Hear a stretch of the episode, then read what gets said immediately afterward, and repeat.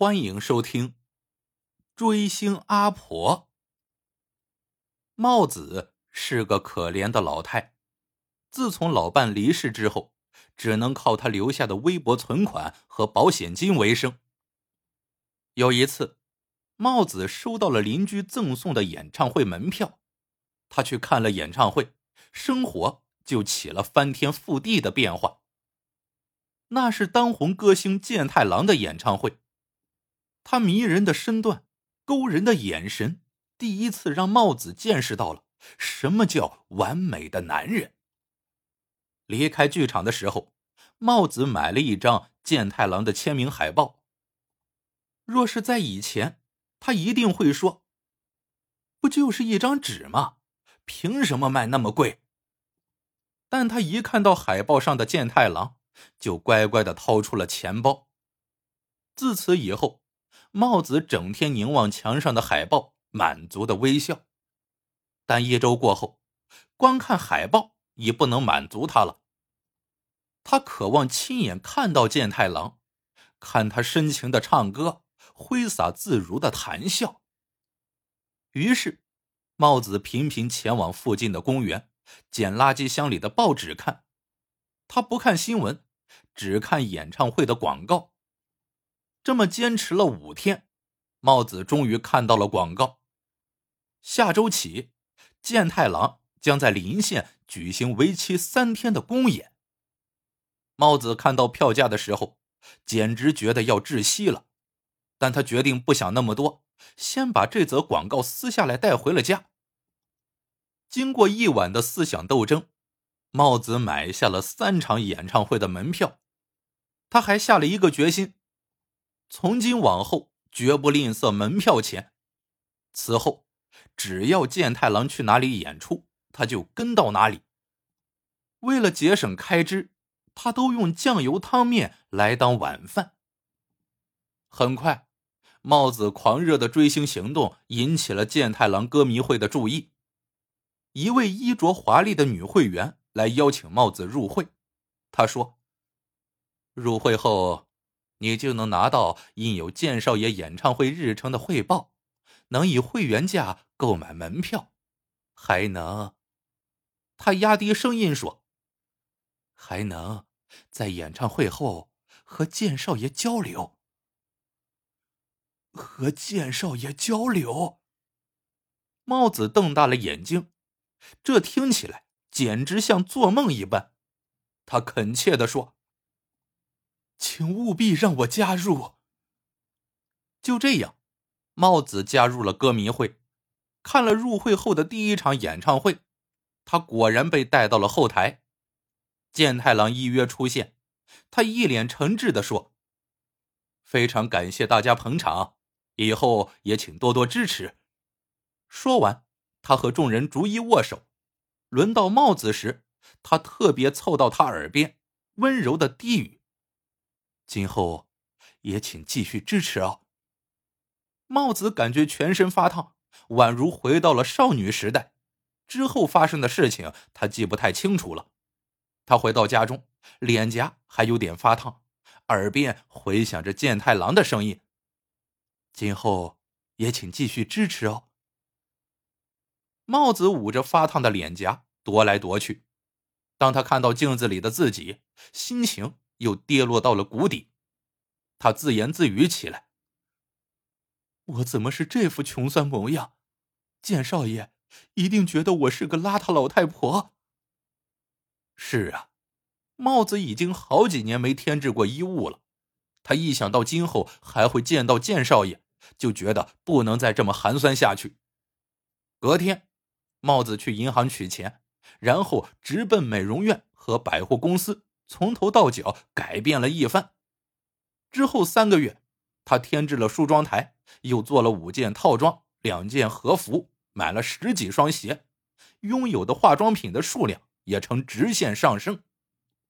进一步重创帽子钱包的是首饰的开销。帽子发现，歌迷会的其他会员每次和健太郎见面，都会佩戴不同的饰物。一个会员说。万一握手的时候被剑少爷发觉一直戴同一枚戒指，那多丢脸呢！帽子从没买过像样的饰品，所以根本没想过这个问题。但听他这么一说，又觉得很有道理。就这样，帽子又开始频繁的光顾珠宝店，他的存款余额一点点缩水，想见剑少爷的热情却日益高涨。现在只要有健太郎的演出，不管演唱会还是其他公演，他都跟随前往。因为他这么热心的看演出，最近健太郎似乎也对他有了印象。去后台见面的时候，健太郎总会特意说：“谢谢你每次都来支持我。”仅此一句话，帽子的所有烦恼就烟消云散了。他心说：“钱算什么？又不能带到黄泉里，只要把钱花在剑少爷身上。”我就像在天堂一样快活。为了见太郎，帽子可以忍受任何痛苦，他能省则省，在其他地方连一块钱都舍不得多花。去遥远的城市观看演出，他也绞尽脑汁的节省。帽子知道，如果其他会员一同前往，就要搭新干线，住豪华宾馆，所以总是和他们约在当地会合。他往往独自搭乘夜间长途客车前往，住最便宜的旅店。天气暖和的时候，他甚至会睡在车站里。很快，帽子加入歌迷会已经两年了，年纪也迈入了七十高龄。这天，他一早便坐在梳妆台前化妆。傍晚，在当地的市民中心有健太郎的演唱会，他打算到舞台前献花。为此，他已经兴奋很久了。帽子检查了一遍又一遍，新买的套装挂在墙上，项链和戒指都是新品。美容院昨天已经去过，老花镜也换了镜片，啊，一切都完美无缺，只剩下化妆了。为了遮盖皱纹，帽子往脸上涂上白白的粉底，红红的唇膏，闪闪的眼影。化完妆，帽子仔细端详妆容，突然，一阵强烈的眩晕感袭来，他只觉眼前天旋地转，然后咚的一声倒在了地上。啊，晕的真厉害！帽子一面想，一面努力撑起身子，却丝毫无法动弹，还慢慢的失去了意识。房东在楼下听到一声巨响。担心帽子出事连累自己，便使用备用钥匙开门进入房间。房东看到帽子躺在地上，身上宛如木乃伊般枯瘦，脸色也和死人没有两样。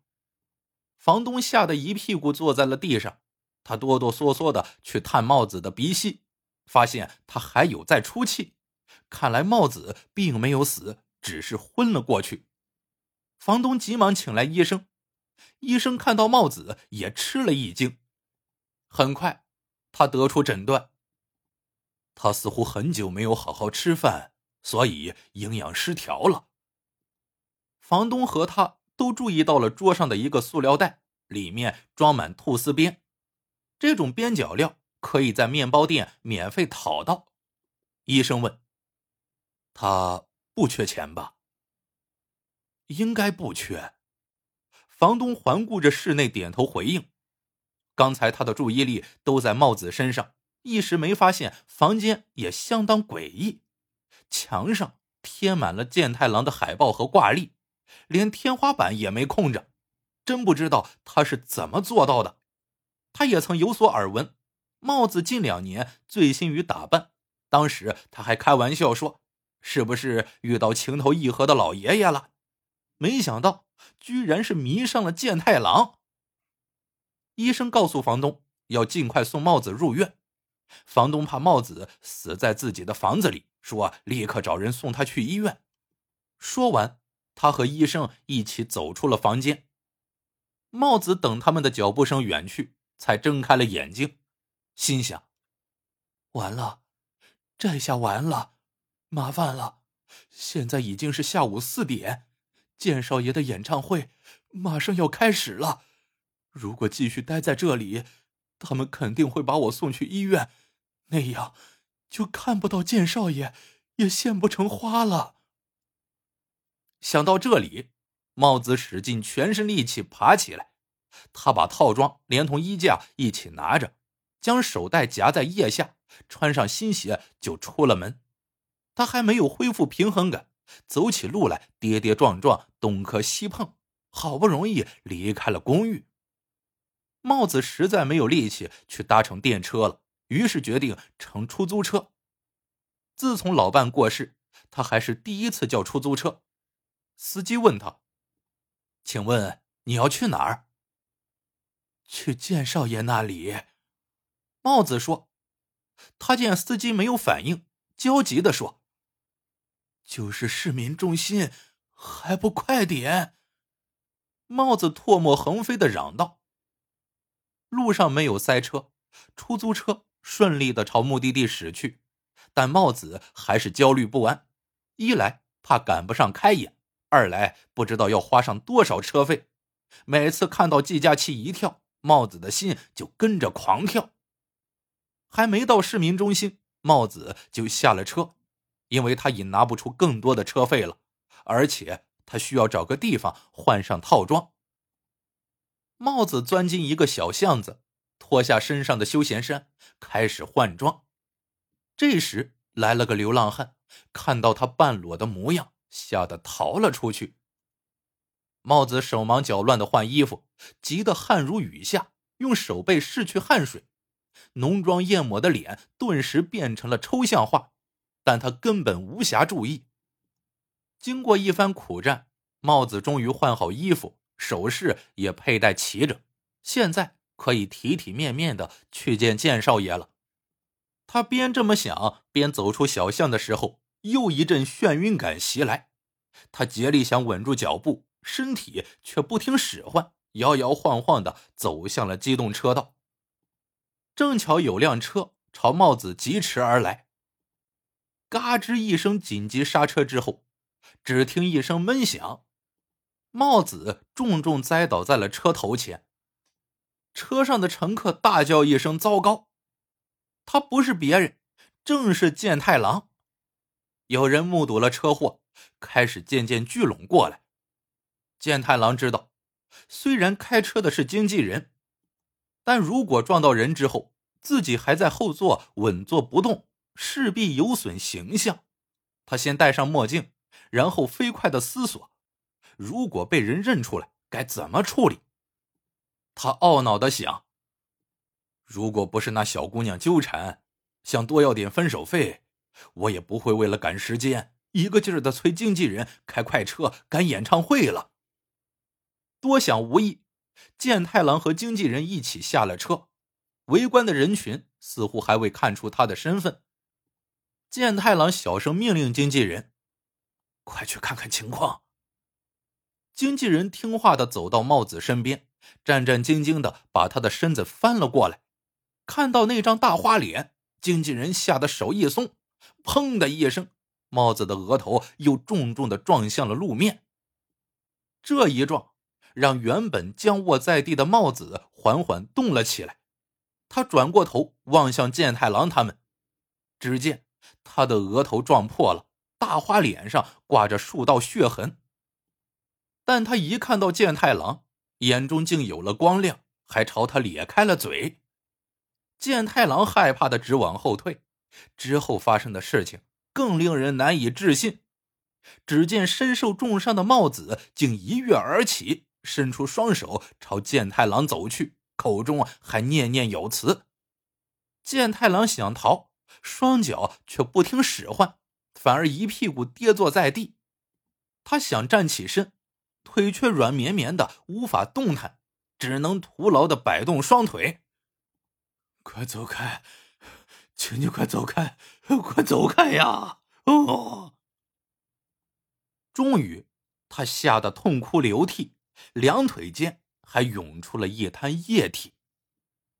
其实，只要健太郎冷静一些，应该能听到帽子在讲的是：“健少爷，您是。”特意来等我的吗？故事到这里就结束了。喜欢的朋友们记得点赞、评论、收藏，感谢您的收听，我们下个故事见。